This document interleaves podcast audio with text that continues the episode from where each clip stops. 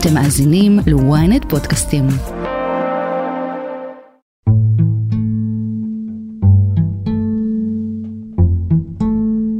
מפסגת החרמון המושלגת עד מושב לימן, החורף היפה בצפון פוגש יישובים ריקים מתושבים וממטיילים.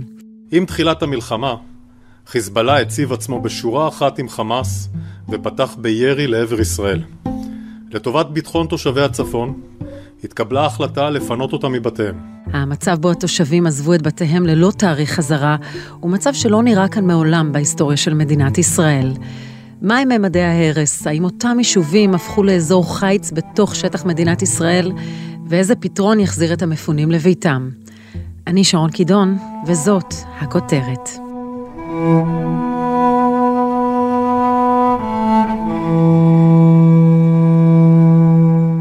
יאיר קראוס, כתבנו בצפון, אולי נתחיל ממשהו חיובי, אנחנו בעיצומה של מערכת חורפית, משמעותית וקרה, איך נראה החרמון עכשיו? החרמון נראה מדהים אה, אפילו אולי יותר מאי פעם, אה, משתי סיבות, קודם כל הוא מלא בשלג והוא ריק והוא שומם אה, והוא מאוד מאוד בתולי, אין עליו את הלכלוך שאנחנו מכירים של המוני הישראלים שאוהבים להגיע אליו אל מסלולי הסקי, אל מסלולי המזחלות, ההמונים שנוערים למקום הזה שהוא כל כך תמים, כל כך יפה למראה ופתאום אני חושב שזה לראשונה. אה, מזה 50 שנה שהמקום הזה גם הפך להיות אה, אה, בעל ערך צבאי ביטחוני שונה כל כך מהתדמית שלו. כולנו אוהבים לדבר על החרמון ועוקבים על החרמון בדיווחי מזג האוויר ומתרגשים ללוות את פתיחת העונה, מתרגשים ללוות את פתיחת הסקי. ואת הסיפורים השונים של המקום הזה ועכשיו הכל לא קיים עכשיו הכל צבא הכל ביטחון הכל נ"טים וירי והכל קצת לוקח אותנו גם 50 שנה לאחור. 1973, הרגע שבו החרמון נפל, והידיעה שעכשיו, 50 שנה אחרי, זה לא יכול לקרות שוב פעם. אסור שזה יקרה שוב פעם. אז מצד אחד אנחנו רואים אה, שועלים משתעשעים בשלג, ממש סרט טבע, ומצד שני, שטח צבאי סגור, וגם אולי די מוזר לראות את החרמון בלי מבקרים. אין יותר את ההמולה הזו שאתה בטח זוכר. כן, אה, בהחלט. אה, בכלל, כל העמק אה, נראה אחרת לגמרי. מדובר פה על 26-28 יישובים למרגלות החרמון שכולם מפונים. אומנם יישובי הגולן לא מפונים, אבל היישובים בגליל, בעמק החולה, בואכה לחרמון מפונים. מדובר בכ-80 אלף תושבים שנמצאים כבר מזה ארבעה חודשים מחוץ לבתיהם. התיירות סגורה, המלונות סגורים בגליל, אין אטרקציות, כל אותה, אותה בוננזה כלכלית גם תיירותית שאמורה להביא, המזג אוויר הזה אמור להביא לאזור, פשוט מושבתת מפעילות. וזה אירוע מאוד מאוד עצוב, כי גם נגיד בנווה עתיב, שזה יישוב למרגלות החרמון, או במאז'ל שמס, שיש שם גם סצנה תיירותית מאוד משמעותית, אין מטיילים, אין מבקרים, לא מפונים, אבל, אבל האווירת החיים הזאת, הרוח אה, של המלחמה, אין ספק שהיא נוגעת בכולם וגם אה, עוצרת אה, את הנשימה לכולם. ואת היכולת או את הרצון אה, לטייל וליהנות מהמקומות הכל כך יפים הללו שעכשיו נמצאים תחת אש. תשתף אותנו, תכניס אותנו לתמונה של מה זה אומר לבקר בימים אלה, גם ביישובים ממרגלות הר החרמון, לקריית שמונה, מה אנחנו נמצא, מה אנחנו נראה. אנחנו נראה מקומות שהזמן עצר במלאכת, אנחנו ניכנס לתוך העיר אה, קריית שמונה ואנחנו נראה את המודעות אה, ושלטי הרחוב שמספרות לנו על הנחות אה, לרימונים ועל מבצעים לקניית דבש. אנחנו נראה אולי פרסומות גם לארבעת המינים, לסוכות. זו עיר שהזמן עצר בה מלכת בשמחת תורה ב-7 באוקטובר. כאשר המונים נסו ממנה ומרחבי האזור בתחושה ובידיעה ובאימה שחיזבאללה יממש את התוכניות שלו ויבקש לכבוש את הגליל. ולכן אה, אה, המונים אה, נסו והמונים עזבו, וכעבור כשבוע בערך גם הגיעה הוראת הפינוי של הממשלה ושל צה"ל מאותם יישובים. ואפשר היום לראות אולי בקריית שמונה רכבים יותר מאשר הייתי בשבועות הראשונים למלחמה, אבל בלילה העיר והאזור אה, אלו אזור רפאים. אה, בניינים שלמים, בלוקים, רכבות, אה, ללא אור בחלונות, בקיבוצים, ביישובים, ללא אור בחלונות. הנסיעה בלילה נסיעה מסוכנת, נסיעה מפחידה. שבילים וכבישים אדומים נקראים, מאוימים. מחסומים בכניסות לכבישים הנצפים מלבנון, ועמדות של חיילים עוצרות את התנועה ואומרות, מכאן אתם נתונים לירי חיזבאללה, מכאן אתם מטווחים, מכאן חיזבאללה רואה אתכם, ברצותו יורה ומשמיד אתכם, ברצותו תצאו מהנסיעה הזאת בשלום.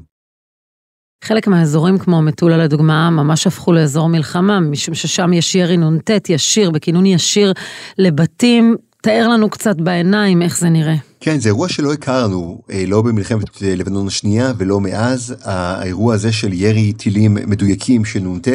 אה, חיזבאללה אני רוצה לומר, למרות שאולי אנחנו לא רואים את זה, או אדם מבחוץ לא ממש מבהיל את ההבדלים על מה קורה באירוע הזה, חיזבאללה עדיין מנסה לתחם את האירוע הזה כאירוע צבאי.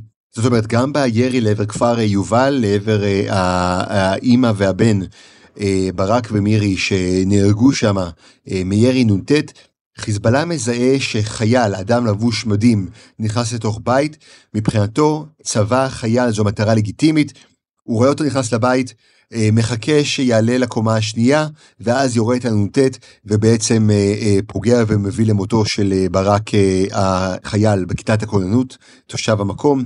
אימא שלו שנהרגת לצידו, ואביו שהיה בחדר סמוך אה, ונפצע. ירי מאוד משמעותי. חשפנו על זה באמת אה, לפני כמה ימים אה, בוויינט ובידיעות אחרונות את ההיקף של הנזקים.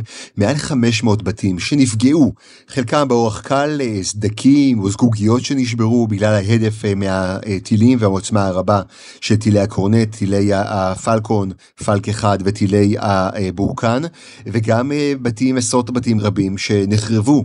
בגלל הירי הזה, אז אנחנו נראה לא מעט נזקים בעיקר ביישובים מאוד מאוד ספציפיים, מטולה, מנרה, אה, מרגליות, אביבים, גם אה, בשבת האחרונה אה, נפגעו בתים באביבים. אנחנו נראה הרס, אבל אנחנו לא נראה הרס ענק. זאת אומרת, אנחנו נראה לא מעט נזקים גם מהפעילות של צה"ל.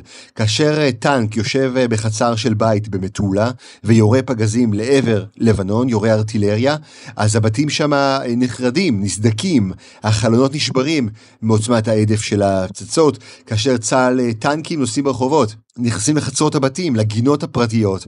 אז יש לא מעט נזקים גם מהפעילות של צה"ל במרחב. אם זה עדיין, אבל אני חייב לומר, למרות שאנחנו מספרים את האירועים האלו, כי אנחנו רוצים שהציבור ידע ויבין את המשמעות של מלחמה בצפון, באותה נשימה אני רוצה גם אה, לומר לך, לומר למי ששומע אותנו, שזה לא האירוע שאנחנו נראה בשעת אה, אה, מלחמה בעצימות גבוהה יותר. כל אלו זה עדיין פרומו לעוצמה הגדולה מאוד, שבמשך 17 אה, שנים אפשרנו לחיזבאללה להתעצם ונתנו להם להגיע ליכולות שנפגוש אותם בצורה מאוד מאוד מאוד מכאיבה. אה, ברגע שהאירוע הזה יחליט שישראל תחליט לצאת לתמרון אה, ולהשמיד את היכולות שאפשרנו להם להגיע אליהן. אז אנחנו יודעים שיש מאמצים גדולים להסיט את כוח חיזבאללה באמצעים מדיניים, אה, והשליח האמריקני פועל בעניין הזה ממש בימים אלה, אבל היה ולא.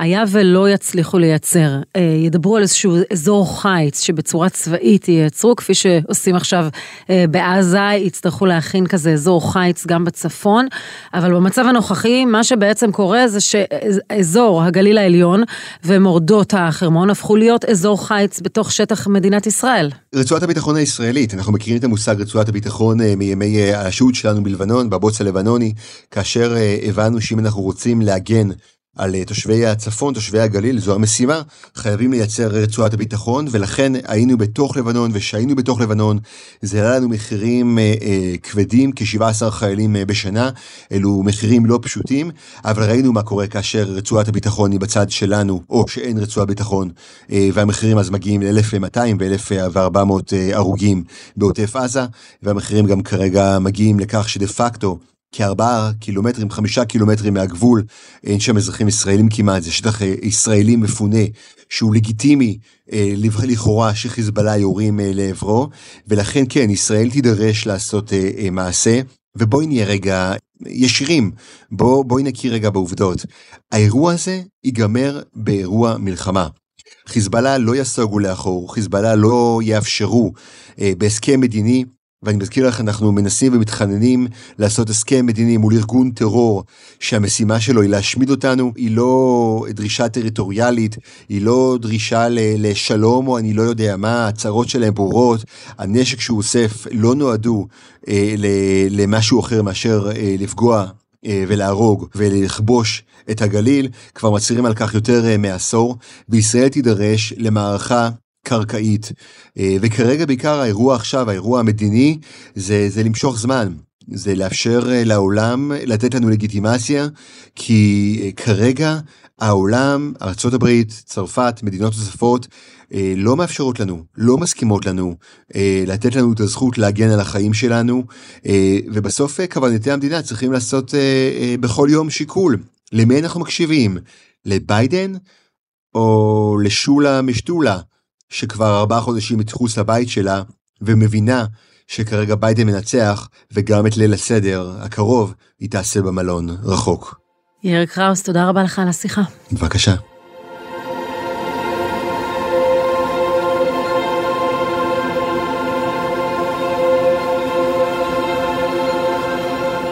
אז איך מנהלים יישובים בשלט רחוק? האם יש חשש שחלק מהתושבים לעולם לא ישובו? ומהם הפתרונות שמצאו הרשויות המקומיות. תכף נמשיך, אבל קודם, אנחנו מזכירים לכם לעקוב אחרינו באפל פודקאסט ולעשות פולו בספוטיפיי ולהצטרף לקהילת הכותרת. אני רוצה לפנות אליכם, תושבי הצפון.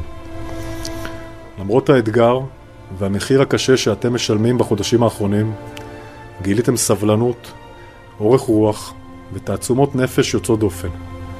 החוסן שלכם הוא מקור ההשראה עבורנו. גבי נעמן, ראש המועצה המקומית שלומי, שבתפקיד כבר 25 שנה, כשאתה הולך ברחובות של שלומי, אתה מצליח לזהות את היישוב שאתה כל כך אוהב, זו אותה שלומי? מה, ש, מה שקורה, אני כל בוקר יוצא ועושה סיור בתוך כל הרחובות בשלומי. מה שמדהים כאן, זה שמה שהיה לפני ארבעה חודשים נשאר באותו מקום. ניקח את העניין הפיזי. אז אה, אותם, אה, אותם רחובות שהתחלנו לשפץ אותם, הכל נעצר. בונים אולם ספורט, הכל נעצר. גני ילדים, מעונות יום, בתי ספר, מבני ציבור, בית חולים דירתי שלוש מחלקות, הכל, הכל נשאר באותו מקום. זה מין תחושה כזו מאוד מאכזבת, והיא עדיין, עדיין מהדהדת לי השאלה עד מתי. החלק הזה של עד מתי מאוד מטריד אותי, מטריד את התושבים, ואני מאוד מקווה שהוא מטריד גם את הממשלה.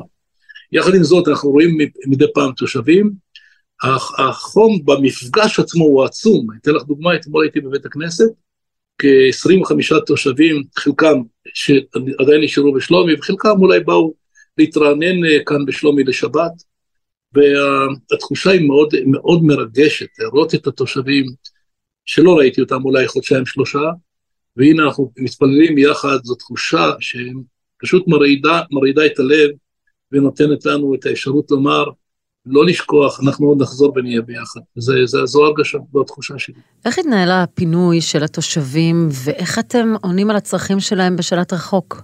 למעשה התושבים שלנו מפוזרים היום בכל הארץ, שעיקר נמצאים בירושלים, טבריה וחיפה. עכשיו נהריה היא מאוד דומיננטית בשכירות דירה. אני מנסה בדרך שלי אה, להגיע ככל שניתן לכלל תושבי שלומי, זה 9,000 תושבים שאינם בבית, נמצאים מחוץ לשלומי.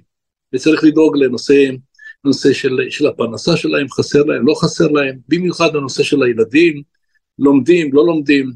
משימה הכי מורכבת שלנו זה הנושא של החינוך, ילדים על הרצף האוטיסטי, מבוגרים שנמצאים במלונות, איך מטפלים בהם, איך הופכים את שגרת היום שלהם לפעילות ולא יושבים, אוכלים, יושנים. אלה דילמות ושאלות שלא למדנו, לא למדנו לפני איך לנהל יישוב ארבעה חודשים ברציפות, ממש אה, באופן הזה שאנחנו מנהלים. אז כך, מה שעשינו כדי להקל על עצמנו, לקחנו את המועצה המקומית שלומי, כאשר אני, המנכ"ל ממחלקת ההנדסה, יחד עם מחלקת שפ"ע, נמצאים פה על כל, על כל מקרה של נפילות טילים וכן הלאה, ולנהל את היישוב שלנו מכאן.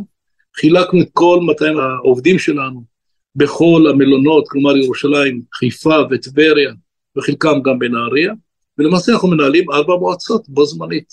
לכל אזור יש מנהל אזור, יש עובדים מתחתיו, כך אנו, אנו מנהלים יחד עם העיריות, שיאמר לזכותם שהם עושים הכל למען הילדים שלנו, זה מה שנקרא, כולם מחבקים אותנו ואנחנו נמצאים ככה בתווך, באמצע.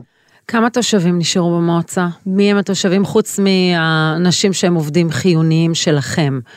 מי הם האנשים שנשארו? יש לנו כ-80-90 קשישים שאיתם אנחנו אה, מנהלים אה, ממש אה, טיפול יומי, אוכל, ארוחות חמות וכן הלאה, ותושבים שמתחלפים, זה הולך, זה חוזר, וישנם גם כאלה כמוני שהחליטו להישאר כאן בשלומי ולא זזים משלומי, ממספר סיבות, אידיאולוגיה, נוחות, וגם אפשר לומר, אפשר לומר מתרעננים, גם כאלה שכל הזמן הולכים וחוזרים, ונשארים ליום יומיים וחוזרים שוב פעם למלונות או לדירות שהם הזכירו. מה אתם כשלטון מקומי עושים כדי לעזור לתושבים שנמצאים מחוץ לבתים שלהם? אה, אני חושב שמה שהמועצה המקומית שלומי בייחודיות שלה, אה, אנחנו מדברים פה על קהילה, אנחנו קהילה גדולה, קהילה של תשע אלף תושבים, שכדי לחבר אותם עשיתי מספר פעולות מאוד מעניינות, כמו למשל חלוקה של אה, סדר גודל של כשתיים וחצי מיליון שקלים, חלוקת כרטיסי מזון לכל משפחה. מי שיש לו ילדים קיבל יותר, זוג לבד קיבל פחות.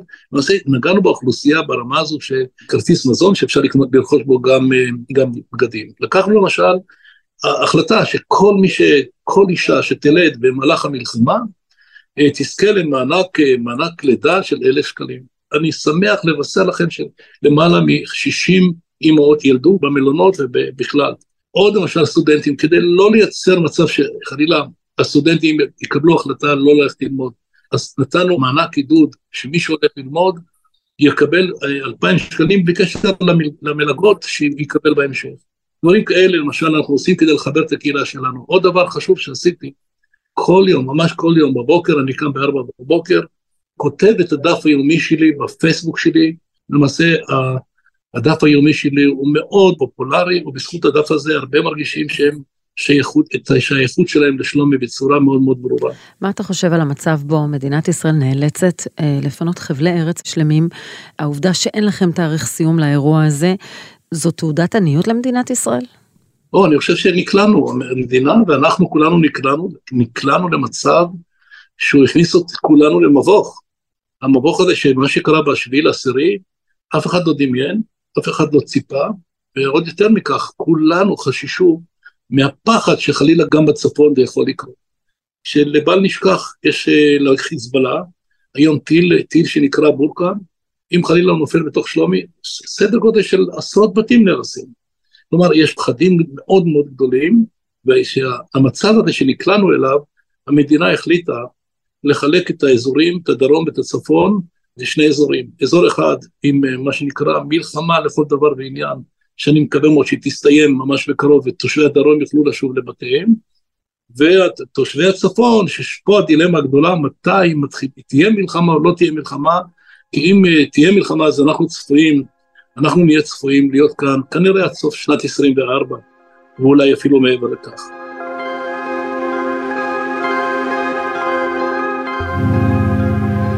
לא נחזור למציאות הביטחונית כפי שהייתה בשישה באוקטובר. מדינת ישראל היא מדינה אחרת. חיזבאללה לא יאיים על תושבי הצפון וירמה את העולם. אתה תומך בעמדת מערכת הביטחון שבגלל השימוש בטילים כבדים כמו בורקן ופלק אחד והעובדה שאפשר לפגוע אה, פגיעה ישירה בלי התראה מספיק טובה, אה, הפינוי הוא האמצעי היחידי שאפשר לעשות במקרה כזה.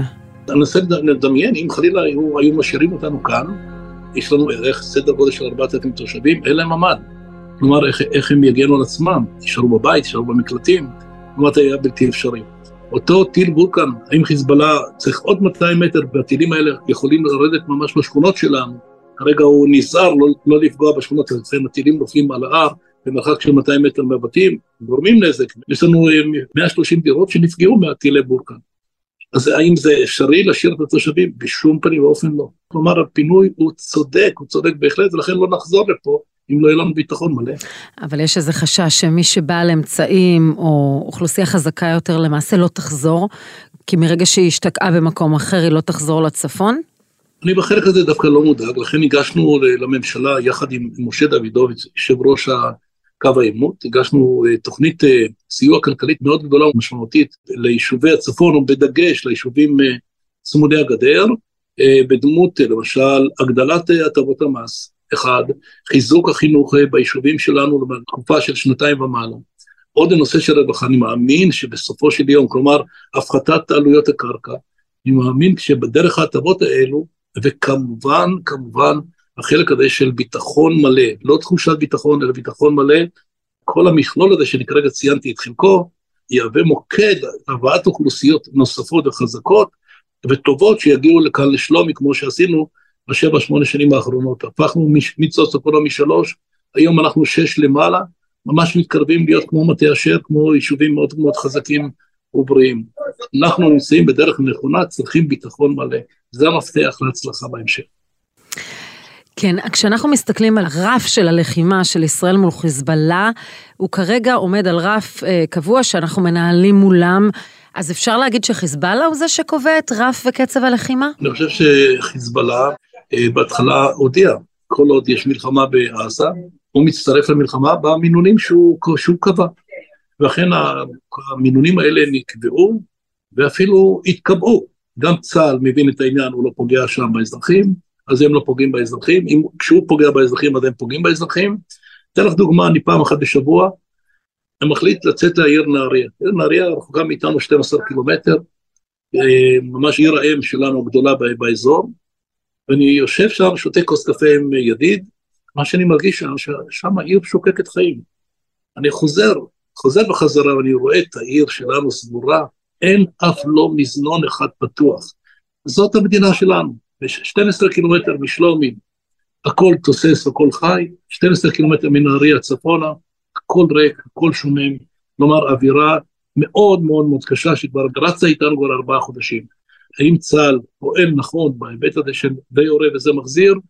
אני חושב שאני אני ממש מתנצל אם אני אומר משהו על צה"ל, כי כולנו אוהבים את צה"ל ומחזקים אותו, אבל אני חושב שצה"ל הגיע הזמן שיעלה מדרגה, וייתן לנו את הביטחון, ואני קורא לו אפילו להיכנס לתוך דרום לבנון, ולעשות את מה שצריך לעשות כדי שיהיה לנו כאן שקט לפחות 40-50 שנה הבאים. לסיכום, גבי נעמן, היית ראש המועצה המקומית גם בתקופת מלחמת לבנון השנייה. אתה יכול להשוות? זה דומה, זה שונה? שמיים וארץ. אה, מלחמת לבנון השנייה אה, הסתיימה אחרי 32 ימים. אנחנו חשבנו שזה המון המון זמן. זמן יקר, ולמעשה לא פינו אותם, אלא גיידמק היה פה, לקח אחריות על תושבי, תושבי הגליל, ופתח אה, כל מיני מקומות כדי שתהיה הפגה לתושבים שלנו. והממשלה עבדה לאט, והיה תחושה של כישלון גדול בהיבט של המלחמה של צה"ל מול החיזבאללה. צה"ל הגדול מול החיזבאללה, הישגים מאוד נמוכים לימים באו ואמרו שזה 16 שנים של שקט, זה הישג גדול למלחמת לבנון השנייה. אנחנו באים ואומרים, זה לא הישג גדול למלחמת לבנון השנייה, כי החיזבאללה התגבר והתעצם, והנה אנחנו מוצאים את עצמנו היום עם ארבעה חודשים שאנחנו מחוץ לשלומי, כאשר כל הזמן הסבירו לנו שהמלחמה הבאה מול החיזבאללה היא תהיה קצרה, היא לא, היא לא תהיה יותר מאשר שבועיים שלושה. והנה אנחנו מוצאים את עצמנו עם תחילתו של תהליך של מלחמה, אבל אין מלחמה ואין שלום, והמצב הוא קשה, קשה יותר מאשר היינו במלחמת לבנון השנייה. גבי נעמן, ראש המועצה המקומית שלומי, תודה רבה לך. תודה רבה. ועד כאן הכותרת להפעם, אם עדיין לא נרשמתם לעקוב אחרינו באפל או בספוטיפיי כדאי לכם. אתם מוזמנים לדרג אותנו, להגיב לנו. איך לדעתכם אפשר לשמור על קהילה מגובשת מרחוק? את הכותרת אפשר למצוא גם באתר ynet או באפליקציה, בנייד וברכב. אתם מוזמנים להאזין לפרק נוסף שלנו על האיום מצפון. חפשו את הפרק היחידה המובחרת של חיזבאללה שנמצאת ליד הגבול. תחקיר הפקה ועריכה, גיא סלם ועדן דוידוב. אני שרון קידון, שמרו על עצמכם.